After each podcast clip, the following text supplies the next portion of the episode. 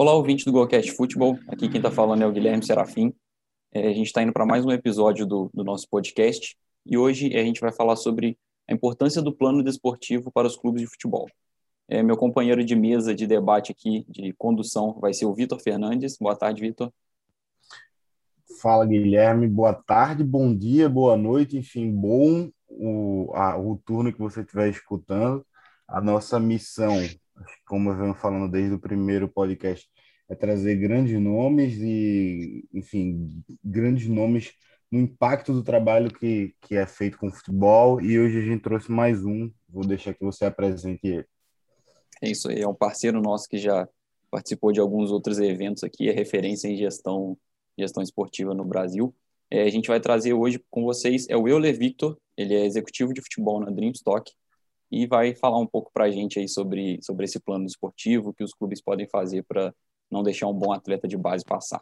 Boa tarde, bom dia, boa noite para você aí, Oli. Beleza, bom dia, boa tarde, boa noite, boa madrugada, que às vezes é o horário que a gente pode acompanhar. É valeu, Gui, valeu, Vitão, já é uma parceria legal, né? As boas pessoas sempre acabam se encontrando. Então, uma frase que eu uso muito, que a gente tem que ir onde que a gente é celebrado, não onde que a gente é tolerado. Vocês sempre me dão muita moral aí, vai ser sempre um prazer. E é só o início, né? A gente ainda vai fazer é. muita coisa junto. Obrigado pelo, pelo convite e principalmente pela oportunidade. E aqui também é um, um, espaço de esclarecimento. Então, tipo, a gente tá, a gente tá aqui na, na Go Up, enfim, no GoCast, trazendo pessoas, acima de tudo, para poder esclarecerem para a gente situações que, tipo, por mais que a pessoa trabalhe com futebol, que é o nosso caso, a gente também não tem conhecimento de tudo, é óbvio, ninguém tem, mas é, o fato de trazer especialistas é justamente esse, para que eles possam esmiuçar um pouco mais sobre esses temas, enfim, temas que estão tão no nosso factual, tão quentes, e a gente queria saber mais de ti, se puder explicar um pouco mais sobre é, o plano desportivo que o Guilherme mencionou que seja o nosso tema, mas assim, a gente vai abordar muito mais coisas, a gente vai passear por muitas outras áreas, mas se tu puder iniciar pelo plano desportivo, seria bacana para quem está ouvindo a gente. Legal, Vitor. O plano desportivo nada mais é do que o planejamento de uma empresa. É muito baseado no que a gente pensar numa empresa que tem um budget muitas vezes igual de um clube de futebol, dos grandes do Brasil aí passando de 300, 400 milhões, que esses clubes eles têm um planejamento é, não só a curto prazo, mas a médio e longo prazo. Então, o plano desportivo nada mais é do que o planejamento de um clube, da onde que ele está, onde que ele pretende chegar nesses períodos, né? Vamos supor, durante essa primeira temporada, o que, que ele vai querer para a próxima temporada e na onde que o clube se vê daqui a 10 anos. Funciona muito parecido com o plano diretor de uma cidade, de um estado, quando o governante que ali está, ele determina é, o que, que vai ser feito na cidade, nas obras, na educação, na saúde. Então, é muito parecido com o clube também, como qualquer outra empresa. É, se a gente pegar uma startup, assim como a Dreamstock, ela tem um sonho grande, ela já tem uma grande meta, que é em 2024 a BPO da, da empresa, né? Então, a empresa já tem determinado quais são os caminhos que ela vai seguir. Infelizmente, no futebol, nós vemos que muitos clubes acabam seguindo um caminho ali do, do empirismo, do o que vai acontecer amanhã é o que importa, e daqui a algum, alguns anos eu não vou ser mais o presidente, o diretor desse clube, por causa do modelo estatutário que nós vivemos. Então, o clube ele não pensa muito a longo prazo, e esse é um grande erro. Se a gente olhar algumas gestões aí, eu posso pegar como exemplo o trabalho que foi feito no Atlético Paranaense, que nós falamos muitas vezes dos clubes é, daqui do grande eixo de, de São Paulo, Rio de Janeiro, Minas Gerais, mas eu vejo como principal case né, de mudança de patamar e com grande plano desportivo foi o Atlético Paranaense, que saiu de um estádio pequeno. Primeiro ele se estruturou, construiu a estrutura de um estádio, de um grande centro de treinamento, investiu em pessoas, é, processos e produtos, e hoje é um grande clube, é um clube que está competindo de igual para igual com os grandes centros, conquistou grandes títulos, forma muitos jogadores, tem um faturamento altíssimo e é um clube que só tem a crescer. E quando esse plano desportivo teve uma mudança ali de uma pessoa que o comandava, o clube caiu para a segunda divisão, perdeu muito do trabalho e foi recuperado novamente. Então, esse é um plano desportivo. Assim como foi introduzido no Flamengo com Valinho Vasconcelos, Bandeira de Melo, e todos os outros que ali estavam daquela chapa, é, de reestruturação do clube através do pagamento das dívidas para futuramente esse dinheiro ser investido realmente no futebol. E aí colheu novamente os frutos. Né? O Palmeiras, onde fez uma reestruturação total com o plano diretor com o João Paulo na base e da equipe profissional, e nada é à toa, né? É que nem a gente fala, ah, o Palmeiras tem um grande patrocinador, mas se eles não tivessem colhendo os frutos, o patrocinador não estaria ali, né? Vazando dinheiro.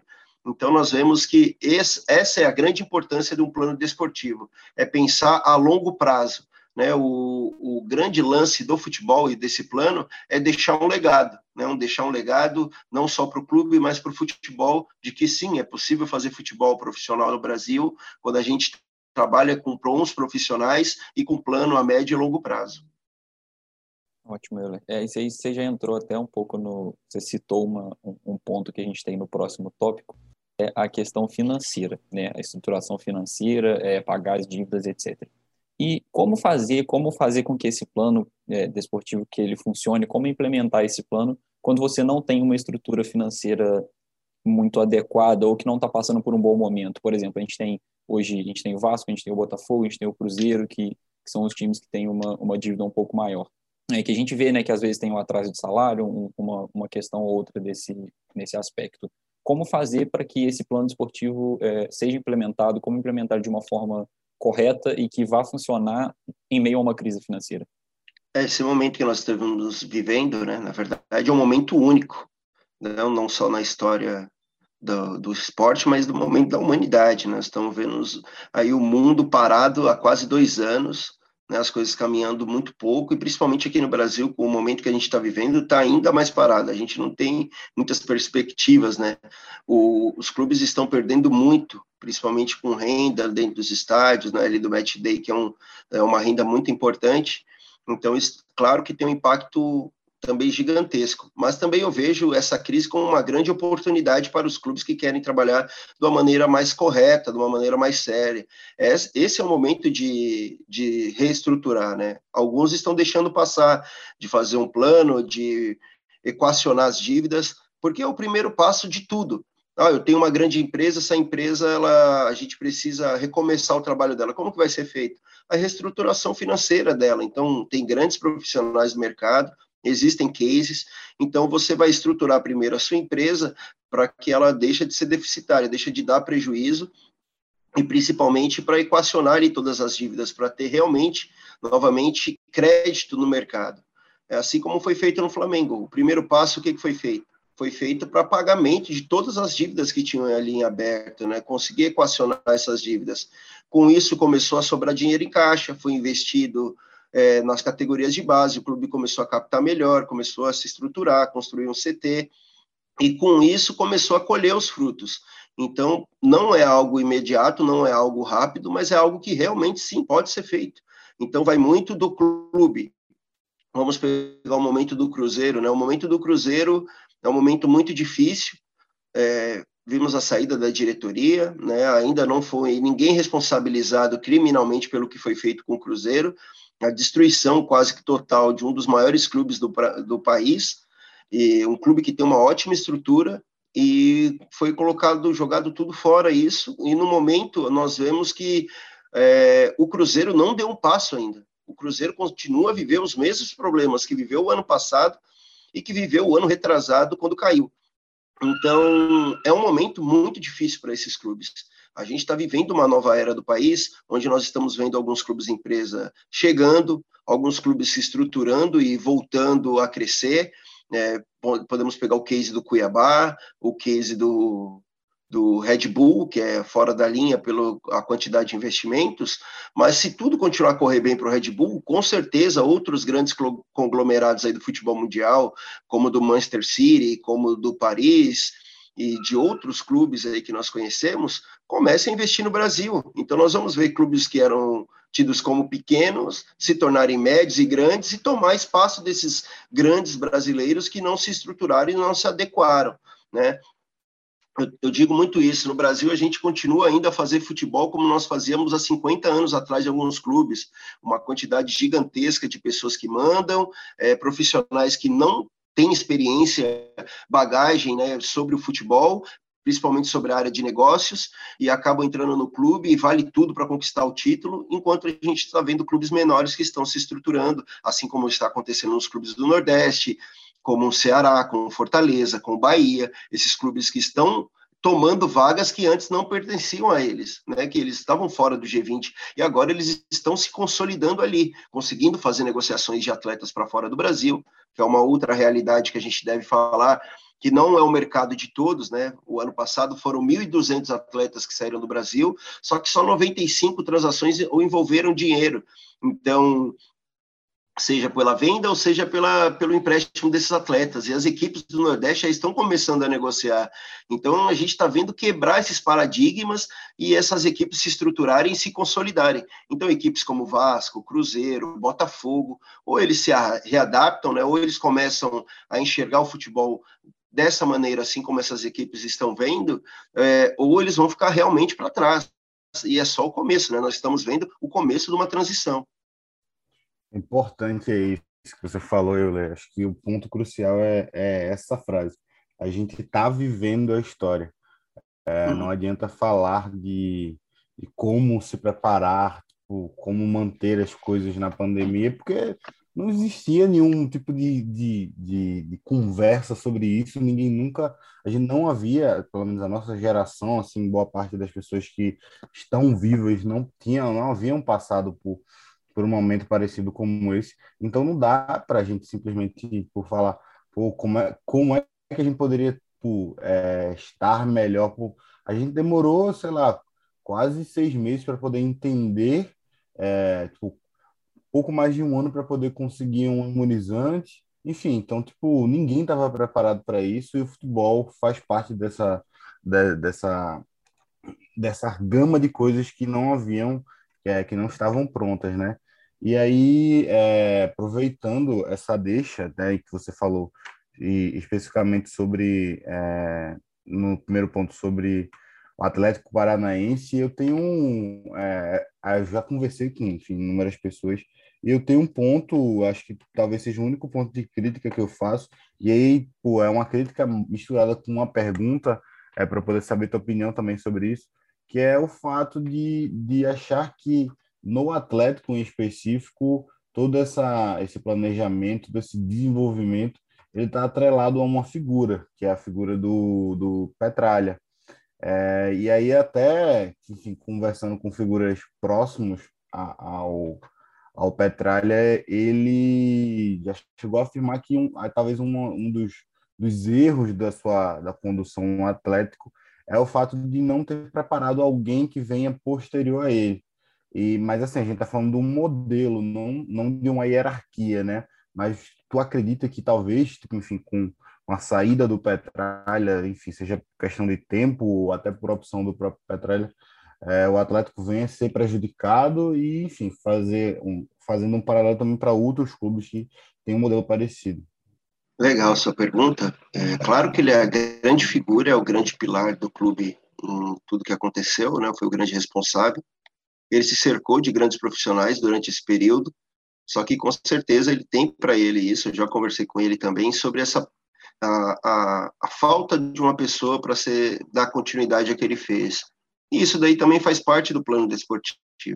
Assim como um político que assume uma cidade, um estado e faz um grande trabalho, é um dos grandes desafios dele ali, com certeza, que seja dada continuidade ao trabalho que ele realizou, né, esse plano diretor que ele determinou. E no futebol também. Então, no futebol é muito importante que você consiga é, identificar essas pessoas. Vamos supor, eu estou trabalhando no, no, Atlético Paranaense, eu identifico que tem um jogador que tem um perfil muito legal, é um cara que gosta de estudar, então esse cara ele está estudando, ele parou de jogar, eu vou colocar ele para trabalhar na categoria de base, ele vai trabalhar no profissional, na área de análise de mercado, vai trabalhar na negociação de atletas, ele fez uma faculdade ali de administração, então esse cara tem um perfil muito legal e eu vou treinar ele mais uns quatro, cinco para que eles tenham esse perfil de gerenciamento, né, desenvolver a liderança e para que eles possam é, dar continuidade a esse trabalho. O que a gente erra, o que eles erraram principalmente, né, né profissionalmente, foi de não preparar né, alguma pessoa que, que olhasse para aquele projeto, entendesse que aquele projeto ele tem alguns pontos que são importantíssimos a serem dados continuidade e eles darem procedimento. Um caso que eu gosto muito é o caso do, do Leicester, né? Da Inglaterra, que o pai morreu, o, fez um grande trabalho, conquistou o título inglês, e quando o filho do proprietário assumiu o clube, o que, que ele fez? Nada. Ele continuou a fazer o que o pai dele fazia.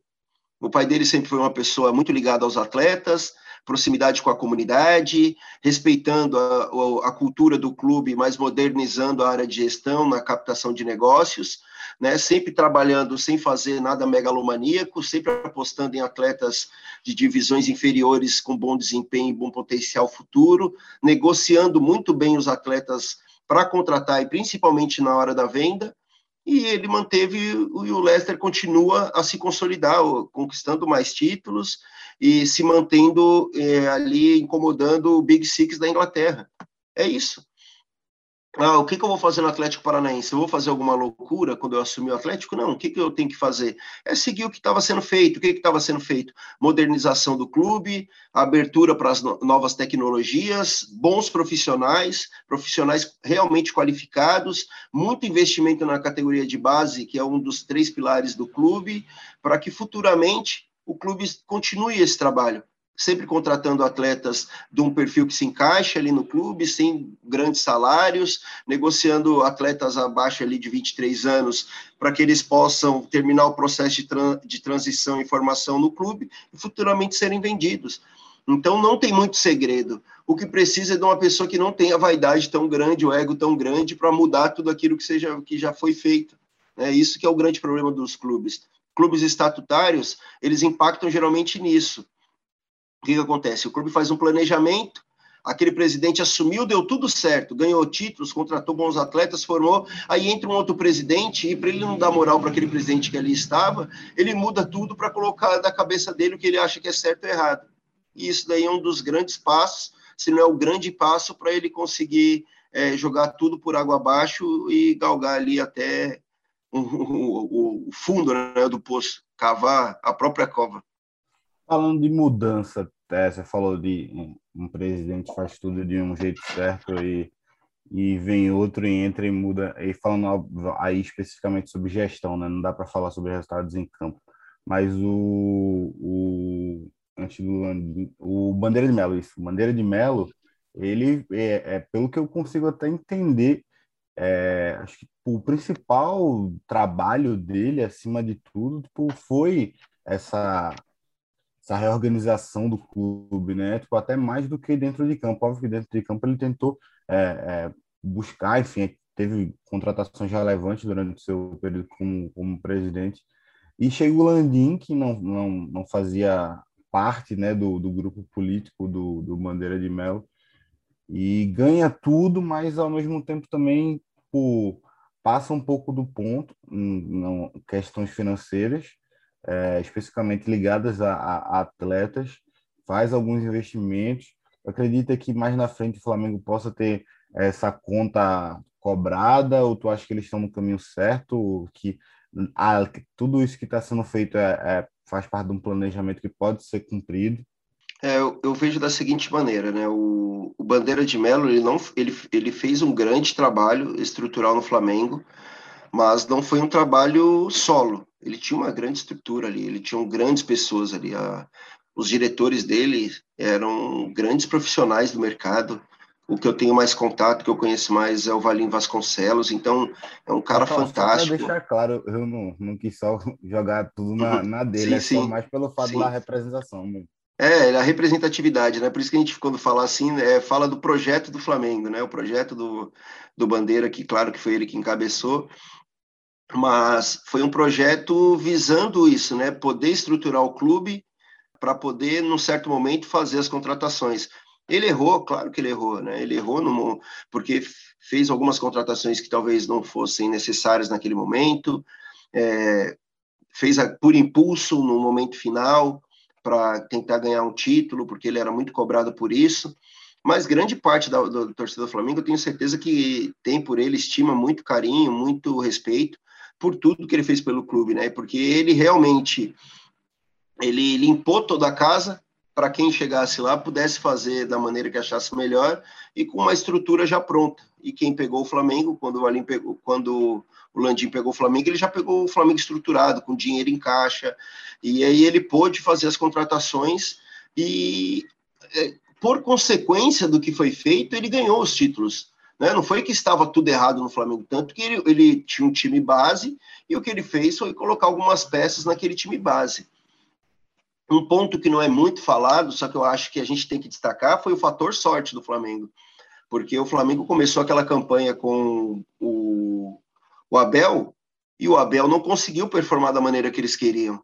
E o Jorge Jesus não ia ser o treinador do Flamengo, com toda certeza. Ele tem quase fechou com o Vasco, quase fechou com o Atlético Mineiro.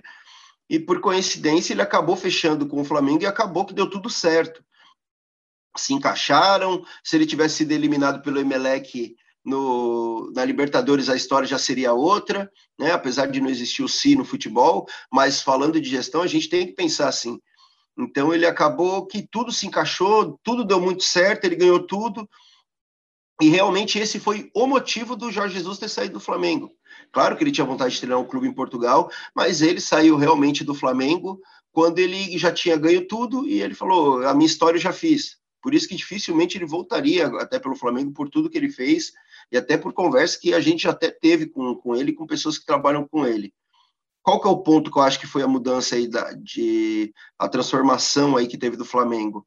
Falando de Jorge Jesus, é o Flamengo errou a partir do momento que teve a dificuldade de renovação de contrato com o treinador e renovou com ele mesmo sabendo que ele sairia. Então eu achei um erro. Aquilo ali, o clube já deveria ter feito o planejamento e o, só que o Flamengo é tão bom o time, o elenco é tão forte que acabou conquistando até mesmo o brasileiro novamente. Teve possibilidade de disputar outros títulos, porque é uma equipe realmente acima da média do que nós temos no Brasil. Mas eu vejo dessa maneira, sabe? Não é possível, não tem como crucificar o Bandeira por não ter conquistado os títulos, mas também não pode só exaltar o Landim como se ele tenha sido o, o grande salvador do, do, do Flamengo, porque a história vai contar isso né, que quando ele pegou o Flamengo, o Flamengo vinha de um processo de reestruturação muito grande com o Bandeira. Isso aí acaba sendo é, é um trabalho que, que se une ao outro, né? Um, um trabalho sem o outro não, não, faria diferença. Se você tem só o trabalho do Bandeira ou só o trabalho do Landim, uhum. você não teria o resultado que, que o Flamengo teve, porque, porque um acaba complementando o outro. É, passando um pouco para a parte da, que você citou também, o Euler, sobre a filosofia de jogo, né, em relação a filosofia de jogo no plano esportivo e etc. É, como montar uma, uma. Eu sei que isso é uma pergunta até que não tem uma resposta certa, né? Falar como montar uma filosofia vencedora, uma filosofia certa para aquele clube. Mas é como adequar a filosofia de, de jogo ao, ao momento que o clube passa. Né? Talvez ao momento financeiro, de, de não poder investir tão alto assim. Então, se você não pode investir alto, você vai no mercado que, que talvez tem jogadores de qualidade, mas com valor um pouco mais baixo, você vai buscar jogadores da base. É, como fazer com que essa, essa filosofia seja, seja adequada ao plano desportivo? O que nós temos que pensar é que alguns clubes separam as categorias, separa a base da equipe profissional. E eu vejo isso como um grande erro. A gestão tem que ser muito integrada, porque a gente está chegando no momento do futebol que a gente vai é, ter que a base vai ser prioridade. A gente vai parar de formar atletas da base para eles se adaptarem à equipe profissional. A gente vai começar a adaptar a equipe profissional para receber os atletas da base. Não vai ser mais do mesmo jeito, vai ser impossível fazer futebol, não vão existir mais contratações da maneira que existiam nos últimos anos, vão ser muito mais pontuais, tanto que a gente está vendo um, mais dificuldades, os clubes estão buscando cada vez mais atletas novos para terminarem o processo de formação na Europa. Então, eu acredito muito que esse trabalho é, do plano diretor, quando a gente olhar ali para esse plano desportivo, perdão, a gente pensando em categoria de base, isso vai ter muito mais influência. Saiu agora o relatório do Itaú referente aos investimentos dos clubes, e a gente vê ainda que os clubes investem muito pouco nas categorias de base. O que a base dá de retorno tecnicamente e financeiramente para o clube, o clube deveria investir muito mais. E pensando a médio e longo prazo, eu implementaria nos clubes regulamentações onde seria determinado que, vamos supor, 10, 15% do valor de toda a transação de um atleta que saiu da categoria de base seja automaticamente reinvestido lá seja na construção do novo campo, do novo centro de treinamento, de um projeto, de qualquer coisa dentro da base. Mas o, o clube não pode mais utilizar o dinheiro da base exclusivamente para manter a equipe profissional, que aí a gente cria um círculo vicioso que vai permanecer por toda a história do clube. O clube forma um atleta de base, investe esse dinheiro, utiliza o atleta, o atleta é vendido rapidamente para o clube contratar atletas mais velhos, mais experientes, vindo da Europa e ganhando muito mais. Então a conta nunca fecha, nunca fecha. E esse daí é um dos grandes problemas do nosso futebol. Então eu espero que futuramente a gente consiga realmente entender que a base é a base do futebol e sem uma boa base é impossível ter uma, boa equipe. Então, é, deixar de lado essas grandes contratações é, não é um erro. Claro que o clube pode fazer como o Flamengo fez, né, de contratar o Gabigol, mas aí eu, eu, a gente pergunta, será que realmente teria que contratar o Gabigol e o Pedro no mesmo ano? Será que não teve um conflito? Será que não tinha nenhum atacante da base do Flamengo que poderia suprir essa necessidade nesse momento? Né, contratamos o Michael, será que não teria nenhum atacante de lado de campo que poderia suprir essa necessidade? Você vê que o melhor ano da história do, da vida do Palmeiras, onde eles conseguiram aí conquistar dois títulos gigantes aí no mesmo ano, né? Três títulos e foi quando os meninos da base subiram, né? Foi quando o Patrick, Gabriel Menino, esses meninos tiveram realmente oportunidades de jogar e eles performaram. É, será que realmente o Palmeiras precisava contratar é, algum, alguns, algumas peças que foram contratadas e não performam ali dentro do clube? É sempre muito importante a gente olhar. E tudo isso acontece a partir do momento que há a coesão desse trabalho e a integridade ali do, de quem, a integração entre as pessoas que estão ali trabalhando dentro da categoria de base do profissional e eles têm esse entendimento. Porque essa confiança é tão importante que no momento que o clube vai fazer uma contratação, é como eu postei recentemente no Twitter, eu falei, ah, tal, tal clube, tal treinador está pedindo um atleta para o clube que é de confiança dele. O clube não tem que contratar atleta de confiança do treinador. O treinador trabalhou há cinco. Vamos pegar um exemplo: Fernando Diniz perdeu, perdeu o Ganso no Santos. O Ganso jogou bem no Santos há 10 anos atrás. O Ganso que está jogando hoje não é o mesmo Ganso que jogou no Santos há 10 anos atrás, e muito menos que jogou com o Fernando Diniz há 3 anos atrás. Então, peraí, não é o jogador teu de confiança. O treinador não tem que falar nomes, o treinador ele tem que pedir atletas por posição. Ele tem que falar, ó, eu preciso de um atleta lateral direito com essas características, com essa idade e essa experiência. Os analistas, os scouts do clube fazem um levantamento, veem se não tem na base, que é o primeiro caminho, né, para depois ele poder indicar os atletas e falar, ó, tem esse, esse, esse atleta, você vai escolher um desses. É o que a gente pode pagar e é o que se encaixa ao perfil do clube para futuramente a gente fazer uma negociação ou a gente emprestá-lo, não sei, um contrato de risco o clube tem que pensar dessa maneira. Eu vejo, Guilherme, vejo, Vitor, que a grande solução para os clubes é que sempre que o terceiro reserva imediato de toda a equipe, no mínimo tem que ser, o terceiro reserva tem que ser formado na base. Né? O melhor ainda se ele já for reserva. Se não for, que seja o terceiro homem do elenco. Isso daí dá uma economia para o clube, se a gente for pesar na folha salarial, de quase 20% do impacto que vai ter se todos os terceiros atletas forem formados na base. Você mencionou aí o, o fato do Palmeiras ter levado o Paulista né, no início do ano, até com um gol, do, o último gol de pênalti do Patrick de Paula, e depois ao longo do, do, do ano 2020, né, já terminando em 2021, mas já temporada ainda 2020, levando Copa do Brasil e Libertadores. E o Palmeiras hoje é um time que tipo, tem uma situação financeira tipo, com possibilidade de contratação dos melhores atletas e, e tem no seu elenco parte de melhores, dos melhores atletas que hoje é, jogam no futebol brasileiro. É, e que é uma exceção. Porque o que eu queria tipo, mesmo perguntar, fazendo esse paralelo, é porque a figura dos atletas de base estão sempre atrelada a, a momentos de dificuldade, né?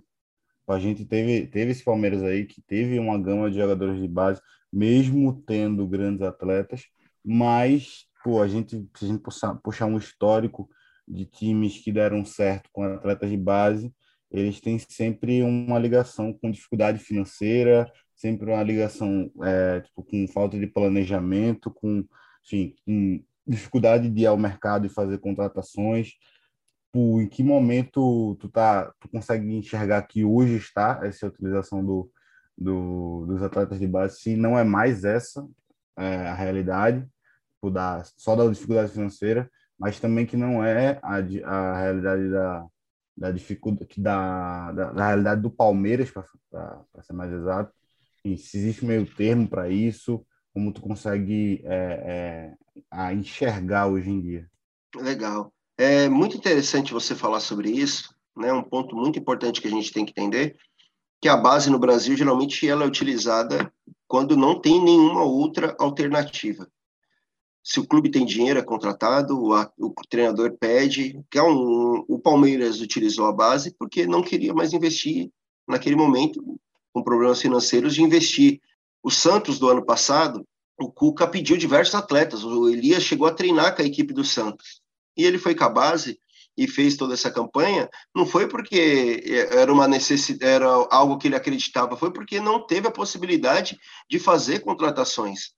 Então a base geralmente ela é utilizada em sua grande maioria no Brasil quando não existem alternativas né, tirando aqueles extra classes, que são aqueles atletas que fazem a maturação mais rápida e acabam performando, e ele já é integrado à equipe profissional, os demais são atletas que são utilizados quando não tem mais nenhuma alternativa e o clube tem que jogar com a molecada da base. Então, eles são colocados dessa maneira, muitas vezes não estão preparados psicologicamente, eles têm outros impactos, outros problemas que acabam atrapalhando a performance, mas o ponto principal disso é que são poucos os clubes que realmente trabalham a base já focado para eles serem utilizados na equipe profissional. Cito um exemplo, o Atlético Paranaense disputa o Campeonato Paranaense com todo, todo mundo da base o Grêmio, o Grêmio, isso daí já é, o Grêmio já é rotina, né? O Grêmio é uma equipe que não investe muito em contratações, mas o Grêmio tem formado pontas e pontas a todos os anos, está sempre aparecendo um melhor que o outro. Isso daí é um planejamento da base deles, é um trabalho da base do Grêmio, que o Grêmio colocou isso na cultura deles e eles estão utilizando isso sempre, né? É algo que é muito normal para eles. Então, eu, o Fluminense, nossa, o Fluminense é fantástico, a base do Fluminense, o trabalho que eles fazem de captação de atletas, de transição da, de atletas da equipe de base para a equipe profissional. Então, isso tem que ser culturalmente, né? Tem que se tornar uma cultura para ser rotina ali dentro do clube. E o clube realmente acreditar nos processos e nos profissionais que eles estão, desde a equipe que faz a captação, desde os treinadores, o cara que faz a transição da equipe profissional, o treinador da equipe profissional, isso daí já tem que ser culturalmente. Vamos supor, eu vou pegar o Fluminense. Ah, o Fluminense vai contratar um treinador. O treinador chegou lá pediu 10 contratações. Não, não, não existe isso. No momento que o treinador vai ser contratado pelo Fluminense, ele já tem que ter a, a, a, a ideia, ele já tem que saber, né, já tem que ter a sabedoria de entender que falar, o Fluminense é uma equipe que 60% do elenco é formado por atletas da base. Então não adianta chegar aqui no Fluminense e ficar pedindo um monte de contratação são contratações pontuais, geralmente é um goleiro, um zagueiro experiente, um centroavante. O restante da equipe do Fluminense é um monte de moleque. Então a gente tem que ter esse entendimento do profissional que ali está e principalmente acreditar no DNA do clube. O clube tem por características esse DNA de utilizar a base. O Corinthians tinha por DNA de fazer contratações de atletas em fase de transição de equipes menores, que nem do Bragantino, saiu um monte de talento de lá. Beleza, é isso daí é o DNA do clube, então a gente vai seguir, vamos fazer parecido. O que não pode é chegar lá e querer mudar tudo naquele momento e achar que isso vai dar certo. E tem que crer nos processos. Se você crer nos processos, uma hora as coisas vão dar certo. E principalmente respeitar a história e o DNA do clube. Aquilo ali está ali, não foi à toa que aconteceu. O que você acha é, em relação a esse desenvolvimento metodológico? De que maneira os clubes precisam estar tá cada dia mais adaptando eles? Porque, assim, existem clubes que hoje já desenvolvem um trabalho metodológico muito avançado, como o Atlético Paranaense, como você falou.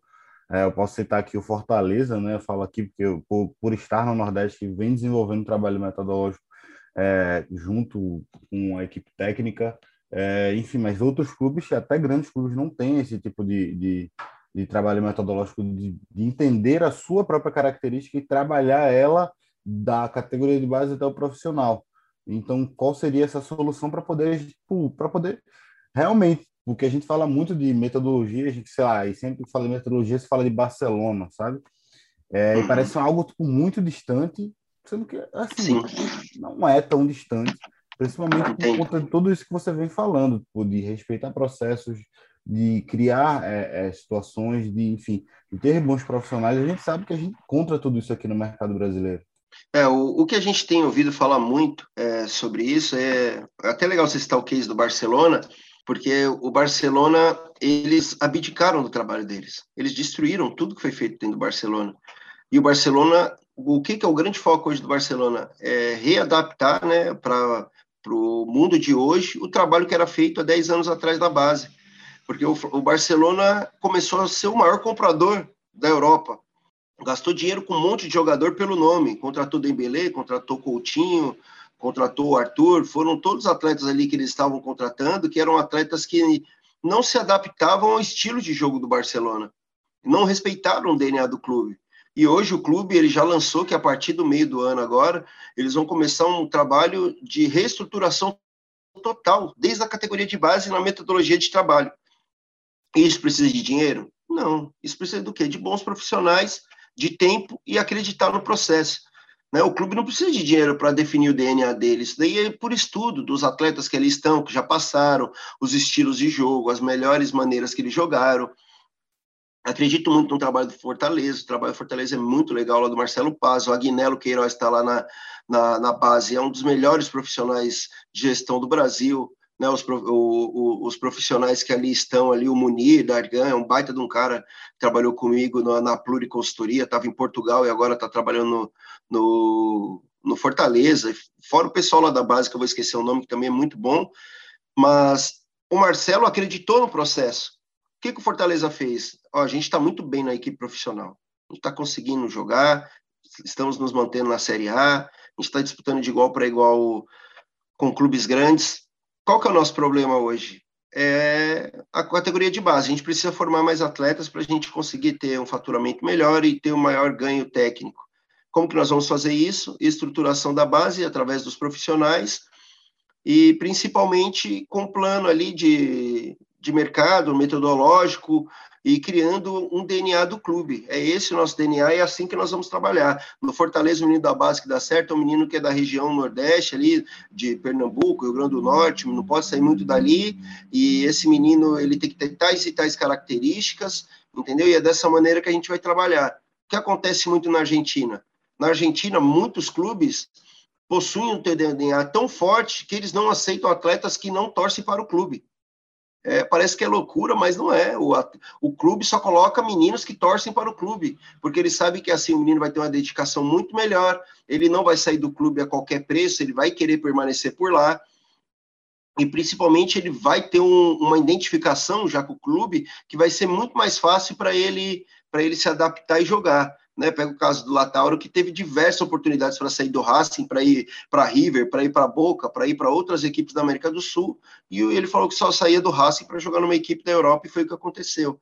Então, eu acredito muito nesses processos, né? A gente sempre colocar os três P's ali, né? Que é processo, pessoas e produtos, né? A gente tem que seguir isso. Né? Então, você definiu os processos ali do clube, você definiu as pessoas que vão trabalhar e fazer isso, como que eles vão fazer isso, e ali o produto final que são os atletas, como que você vai trabalhar com os seus atletas, quais são as características desses atletas e qual que é a metodologia de trabalho. Todo clube que define esses processos sempre se dá bem, não tem jeito. É, falando um pouco do, dos dois, de dois dos três P's aí que, que você falou, eu sobre processos e pessoas principalmente, é, eu te acompanhando na, nas redes sociais, eu vi que você, algum tempo, já fez algumas postagens, uma sobre o Kanté, provavelmente o Kanté na base não seria se a gente fosse utilizar o, o, o método de peneira, dessas coisas, o, o Kanté não passaria numa peneira por conta do porte físico, etc. E o Kaká, que na base era, era reserva, mas sempre entrava e fazia gol. Fórmula a gente não sabe, a gente sabe que não, que não existe, mas como adaptar os processos para que casos como esse não, não, não aconteçam, sabe? Para que você não deixe passar um Kanté na sua base, para que você não deixe é, um Kaká se perder na reserva e não se tornar um Kaká. E lembrando então, Guilherme... que isso é muito mais cultural, né? O, essa questão da posição, especificamente do Kanté, do fato de ser baixinho, de não ser tão, Exato. Enfim, uhum. sabe, ter um porte físico, então é um, um, um, digamos, um problema cultural, né? É, isso daí acontece pelo seguinte fato. Eu tenho uma explicação para isso, não é tão lógica, mas eu, eu vejo como a única plausível. É, na base, muitos clubes comemoram o título na base como se fosse o ápice. E não é. O, os campeonatos na base, eles são exclusivamente importantes para o menino sentir a vontade de ganhar, ele saber como é bom ganhar. Mas ali, principalmente para forjar o jogador, o jogador se tornar mais competitivo, ele ter noção da responsabilidade de vestir uma camisa, dele estar ali. Mas não pode ser o produto final. A base campeã não é que ganha o título. A base campeã é que faz a transição do menino para a equipe profissional, tem o ganho técnico com esse menino e depois o ganho financeiro. E é muito difícil ter esses dois. Geralmente ou tem um ou tem o outro. Mas é esse que é o grande título da base. É incrível a gente pensar dessa maneira, porque não, não, não faz muito sentido, entendeu? Não faz muito sentido. Mesma coisa de um pai estar tá criando um filho, o filho entra na faculdade, o pai está pagando ali para o filho fazer a faculdade, o pai comemora todas as notas dele, posta, mas na hora que o filho dele vai para arrumar um emprego depois da faculdade, não consegue arrumar emprego. Ele não sabe nada do que ele fez na faculdade, ele não conseguiu performar. É a mesma coisa na categoria de base, o título tem que ser você conseguir formar o teu atleta, adaptando ele ali, né, formando ele realmente, para ele ter o entendimento de que é importante sim ganhar título, do peso da camisa, da história do clube, e quando ele chegar ali na equipe profissional, ele está pronto para jogar. Então não adianta a gente viver essa ilusão de ah, a base tá ganhou a Copa São Paulo, né? Você pega das equipes do ano passado que jogaram o Campeonato Brasileiro de São Paulo, quem tem mais títulos de categoria de base ali contando a, a Copa São Paulo de Futebol Júnior é o Corinthians. Só que nesses últimos dois anos foi a equipe que menos utilizou a base. Então, o que, que é o título, né? O que, que é o título da base? O título da base é para os atletas ficarem felizes, é, e não pode ser alguma coisa para o treinador se manter e se vangloriar o treinador tem que ter algum orgulho e falar, ó, o menino que eu treinei do sub-15, que a gente jogou, da, hoje eles estão no sub-17, fizeram a transição para o sub-20, e hoje tem cinco meninos que treinaram comigo no sub-15 que chegaram equipe profissional. Nossa, aí sim é motivo para comemorar. Agora o resto de você querer ficar comemorando título estadual de base, torneio internacional, apenas pelo motivo de, de levantar o troféu, isso daí não dá camisa para ninguém. Até porque aqui não é esporte universitário, não é college nos Estados Unidos, né? Desculpa é, interrompê-lo, mas enfim, fazendo uma colocação, estava rolando aqui o, o Twitter no meu celular enquanto a gente conversa aqui. Enfim, para você que for escutar isso ao, é, logo depois, mas hoje a gente está gravando dia 26 de junho, é, eu acabei de rolar aqui e ver que o Internacional negociou o Bruno Prachedes para o Red Bull Bragantino. Eles fecharam cinco anos de contrato. E aí a gente fala de duas coisas que a gente estava falando aqui agora. Uma desse, desses clubes que hoje estão aspirando coisas maiores e o outro que é a não valorização da base. Né? O Praxedes entrou no passado até teve mais oportunidade com o Abel, quando o Abel chegou é, para disputar a reta final do Brasileiro. Foi bem, e aí agora o, o, o Bragantino que tá, acho que desde o, da, da subida da Série B para a Série A, tá adotando esse tipo de estratégia é, nas contratações de jogadores jovens. A maior parte dos atletas hoje, a média de, de idade do, do, do Red Bull Bragantino, ela, é, ela é, é na casa dos 26 anos, 26, 27 anos. E mais um caso daquilo que você tem falado ao longo da nossa conversa, acabando de acontecer. Sim, um legal. Adendo, fazendo um adendo aí, é isso que o Vitor falou, tinha falado da cultura antes, né? É a cultura do Red Bull Bragantino, do, da Red Bull, dos times da Red Bull, né? A gente tem o Salzburg, a gente tem o, o Leipzig, que seguem essa mesma, essa mesma cultura aí. É, o, o, é muito interessante isso, porque às vezes o menino ele não consegue performar.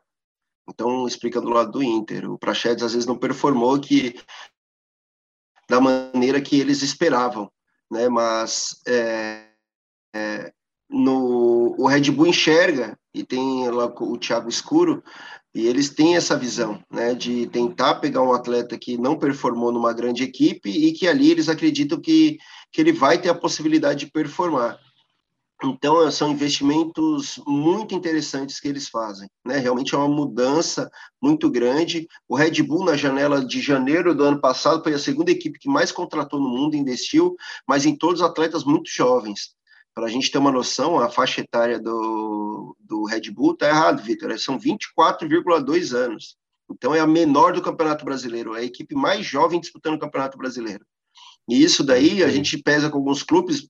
É, então, você pesa com alguns clubes que o clube tem a média de 25, mas você vai ver, tem quatro meninos de 17 anos, e aí tem um impacto muito grande. Mas não, cara, o, o, impacto do Red Bull é que eles mantiveram ali essa faixa etária de 22, 23, 24, 25 anos ali, de atletas que estão dando ganho técnico, porque o Red Bull esse ano vai incomodar muito no brasileiro, é top 5 para mim do Campeonato Brasileiro desse ano. E o principal é que daqui a pouco vai ter a possibilidade do, do, do Red Bull começar a vender. E aí o Red Bull, eles não estão nem aí o que, que, que eles vão fazer com o dinheiro. Eles vão comprar de novo. Então a gente vai começar a ver cada vez mais cedo o Red Bull tirando atletas, porque os caras querem ir para o Red Bull. Red Bull é uma equipe grande, bem estruturada, com ótimos profissionais, paga em dia tem estrutura em vários países do mundo que esses meninos podem jogar. Eu hoje, ah, eu tenho um grande clube que quer me contratar e tem o Red Bull, eu vou para o Red Bull. Red Bull é um clube onde é um clube empresa, onde a política pouco vai interferir, vai ter impacto no dia a dia da pessoa dentro do clube, né? O clube tem por, por características é, oportunizar essa molecada, então é um caminho sem volta. O que o Red Bull está fazendo qualquer outra equipe grande deveria fazer.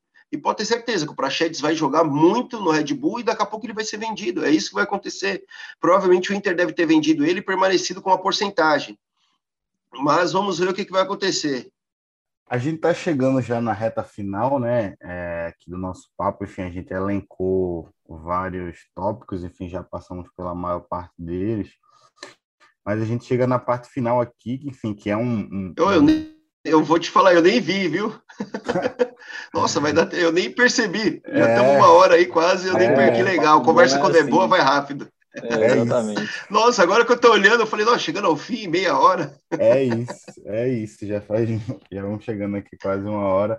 Mas enfim, o que eu queria falar é, nesse último tópico, né? Tipo, é mais sobre a questão da, do quanto a tecnologia hoje vem ajudando o futebol é, e especificamente nesse sentido de, de categorias de base, enfim, os scouts, enfim, as análises que vêm sendo feitas, porque antes, antes já acredito que até em alguns lugares do, do país ainda existe essa prática do olheiro, de você confiar muito sobre o tino de uma pessoa para poder contratar, é, enfim, até conheço alguns, é, é, e não, óbvio que não existe demérito sobre isso, mas que no fim das contas a tecnologia ela sempre chega e tipo é, enfim atravessa aquilo que era empírico demais e mostra que tipo no final das contas a informação sempre vai vencer qualquer tipo de empirismo né? E, e de que maneira você enxerga isso para agora e para o futuro né? Quanto isso vai ser interessante justamente para poder aumentar essa prática da utilização da, da base e o quanto isso é interessante para o futebol de maneira geral. Legal. O... A gente está falando, quando fala de categoria de base dos atletas, nós estamos falando de seres individuais. Então, não existem fórmulas para a formação do atleta. Quem faz isso está errando, está fadado ao insucesso. Como eu falei, a, a base ela é muito importante para o clube. O clube deve investir em bons profissionais para ali ajudarem nesse processo de desenvolvimento. Uma outra frase aí que eu costumo dizer é que a gente treina individualmente os atletas nas categorias de base para ele aprender a jogar de maneira coletiva. Para quando ele chegar na equipe profissional, ele treine de maneira coletiva para que o lado individual dele possa aparecer. Então, não adianta eu pegar um atleta que tem algumas características, que cresceu sem o pai, teve problemas, veio de um lugar de risco, teve diversos problemas ali que impactaram na tua formação pessoal, e querer tratar ele da mesma maneira que eu trato um atleta que teve um bom berço, teve uma boa casa, né, teve estrutura, estudou em escola particular. Não, não. Tem atletas que são mais tímidos, tem outros que são mais comunicativos, uns mais retraídos, outros mais explosivos. Tem atleta que no jogo grande ele aparece, tem atleta que não é bom em treinamento, mas no jogo grande, no jogo ele aparece, outros que são bons no jogo e não são bons no treinamento, assim, né? O cara, as, aquele leão de, de treino, né? O cara joga muito no treino, por que ele não joga no jogo? São fatores psicológicos. Então, são diversos pontos que devem ser analisados. O que eu não acredito é que um analista seja capaz de definir quem é bom ou não assistindo uma peneira de 30 minutos onde o menino toca três ou quatro vezes na bola. Eu acredito que realmente os vídeos, a tecnologia veio para ajudar nisso, onde você vai assistir ali três, quatro, cinco jogos do menino, jogo, jogo dentro de casa, fora de casa, um clássico, é, vai ver um combine dele, a explosão física, salto dele, deslocamentos laterais, eu acho que isso daí já é bem legal, aqueles treinamentos, batida na bola, treina, cruzamento, é, confronto um contra um, eu acho que esse combine é muito interessante da gente começar a fazer em treinamentos, apesar da gente ainda não fazer no Brasil, né, e eu acredito que realmente é, não se faz mais futebol que antigamente, não existe mais o jogo, apesar de muitos clubes ainda captarem como se captam há 50 anos atrás, isso já mudou, não é possível mais fazer futebol dessa maneira. A tecnologia está em todos os aspectos. Você vê que foram contra a bola é, com chip para entrar no gol, foram contra o VAR, é, foram contra diversos fatores aí tecnológicos que impactam no futebol. Mas isso daí é tecnologia, gente. Não é possível que a gente vai achar que eu, com 35 anos, vejo o jogo da mesma maneira que um menino de 15 anos vê.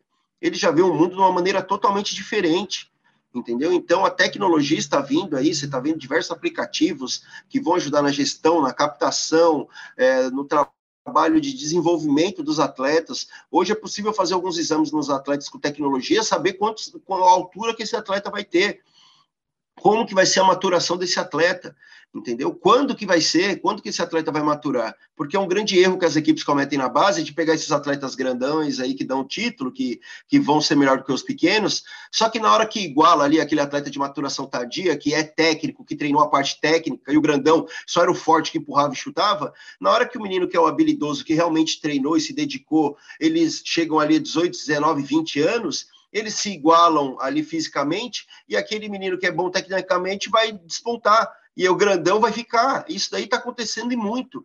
Então, por isso que é tão importante a tecnologia, né? A tecnologia, a ciência, tudo isso vai ter um impacto. E os clubes estão investindo cada vez mais nisso, né? De, na fisiologia, né? O, o Atamiro ali, que é o cara que, que Altomiro, que trabalhou no São Paulo, trabalhou em vários clubes grandes do Palmeiras, é um cara fantástico nessa área para falar sobre isso e eles já acompanham para saber ali é, com os testes se o menino está tomando água, se ele está se alimentando bem, né, os problemas fisiológicos que ele tem, prevenção de lesões. Gente, tudo isso é tecnologia.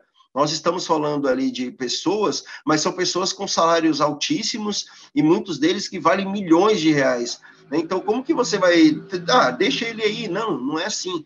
Então, a gente tem que entender: a tecnologia ela está vindo para agregar e para ajudar no desenvolvimento né, desses atletas. Você vê o Cristiano Ronaldo, o trabalho que é feito com ele. O trabalho do Cristiano Ronaldo é um trabalho que ele tem toda a tecnologia a favor dele. Ele tem dentro da casa dele um centro de tecnologia e performance onde que ele treina e ele pega todas as atividades do corpo dele e onde que ele tem que melhorar ou não, as cargas de treino. Então, isso daí vai acontecer cada vez mais. Os, as grandes equipes estão investindo em fisiologia, em treinamento, é, em centros de treinamento, né, para ter ali todos aqueles materiais. Recentemente, eu vi alguns clubes contra, compraram é, máquinas aí para esses testes de mais de 100 mil reais. Então, gente, a gente está falando de, de alta performance mesmo, assim, de coisas que estão vindo da NBA, da NFL, e o futebol está adaptando, e vai ser impossível fazer futebol de outra maneira sem a tecnologia, né? Que é o que falam: quem chega primeiro bebe da água limpa. E quem ficar fugindo e correndo disso vai ficar para trás. Você citou os exemplos aí da, da NFL, né, da, da NBA, e é de lá que vem, né, de lá que vem, lá que eles faziam o combine é, na NFL, na NBA, em todos esses outros, e também uma coisa que, que é importante, essa questão dos dados também, é a gente pode pegar de lá também um exemplo do Moneyball, né, do, do filme, tem até o filme sobre... sobre Eu sou torcedor do Oakland A's. É, é, é, é um filme fantástico, que você vê que você vê onde é uma, um filme baseado em fatos reais, né? Que você vê que os dados eles realmente fizeram total diferença no, no aspecto tático, né, no, no, aspecto esportivo em si mesmo, os resultados, né? É isso. O Moneyball ele é muito resumo disso. Não que seja verdade absoluta, porque a gente está falando de um jogo como o beisebol, mas ele implementou algumas coisas no Feyenoord e deu certo, né? É, e muito disso daí dá certo, né? Principalmente quando ele fala, você não tem que contratar jogadores é, pelo campeonato, né? Você tem que contratar pelos jogos. Então, ah, eu vou jogar uma série B, eu vou contratar um centroavante. Eu acredito nisso. Ó, eu tenho que contratar, eu tenho que ganhar 10 jogos na série B E, e, os jogos da Série B, que são ganhos, na grande maioria, por 1 a 0 Eu preciso de um atacante que o cara vai fazer oito gols para mim durante o campeonato. Entendeu? É, é, é, essa conta não é errada, é uma conta correta. Ó, eu preciso do meia que o cara vai me dar cinco, seis assistências. Isso daí é fácil de, de, a gente conseguir esses números e você entender aquele cara, né? Definir os padrões. Então, eu acredito que a gente vai começar a fazer futebol cada vez mais assim. E a gente já tem exemplos de clubes que estão fazendo isso e está dando certo. Na Inglaterra, a gente está vendo o, o Sassuolo lá na, na Itália, que está fazendo muito isso. Né, são clubes que estão investindo em contratações de acordo com a análise do perfil do atleta e de desempenho dele se encaixando no jogo da equipe e dando os resultados, que isso daí vai acontecer o Moneyball do futebol. E o Moneyball do futebol tem muito mais a ver com a tecnologia, né, da gente se adaptar e quebrar esses paradigmas do que qualquer outra coisa, né, do que qualquer outra coisa. É algo fantástico e é algo que eu acredito muito também, que é o impacto que a tecnologia vai ter no jogo, quem se adaptar primeiro vai conseguir colher os melhores frutos primeiro também. Guilherme, agora é a hora, tá? Se não, não for, se tiver mais nada para perguntar, a hora do homem tá, tá batendo já, já bateu uma hora. Tira dúvidas, perguntas, é a hora agora. Ah, não, por aqui já tá, já tá tudo certo. Se tiver finalizado por aí também, Cara, é, antes de, de, finalizar, eu gostaria de agradecer, enfim, como a gente agradece a todos, mas em especial é, eu levo você, enfim, a gente vem tendo nesses últimos meses aí uma relação mais próxima. E, é, enfim, o fato da, de eu ampliar cada dia mais o meu, meu, meu network no futebol me faz conhecer, me oportuniza conhecer pessoas como você que pensam futebol de uma maneira que não é não é sobre futuro, enfim, é sobre ser correto, é sobre querer o melhor para o esporte. Então, é, a GoUp agradece, o Golcast, os ouvintes do Golcast agradecem muito a sua presença e vamos para mais. É isso aí, é só o começo. Obrigado, pessoal, a todos que acompanharam a gente aí, que tiveram ligados aí, muito obrigado. É, procura lá nas redes sociais, Gestão e Futebol, Euler Victor, lá que vocês vão me encontrar. Estou sempre por ali postando algumas coisas ali, falando minhas besteiras ou as coisas certas, de repente quem lê, mas a gente está sempre tentando aí, está sempre lendo, está sempre buscando informação, porque é isso que vai nos diferenciar, né? É sempre buscar informação e cases de fora e de pessoas que foram disruptivas, e a nossa ideia é essa, assim como a Go Up. Parabéns pelo trabalho de vocês, contem sempre comigo. Um abraço, Euler, é, um abraço, Vitor. Estamos finalizando aqui o terceiro episódio do GoCast. E você que está nos ouvindo, fique ligado na, nas nossas redes sociais para saber quando vem o próximo. Mês que vem, tá? Já dou um spoiler aí que mês que vem já tá, tá vindo muito bom aí. É, e fique de olho aqui também no, no Spotify para poder ouvir a gente. Um abraço, até mais.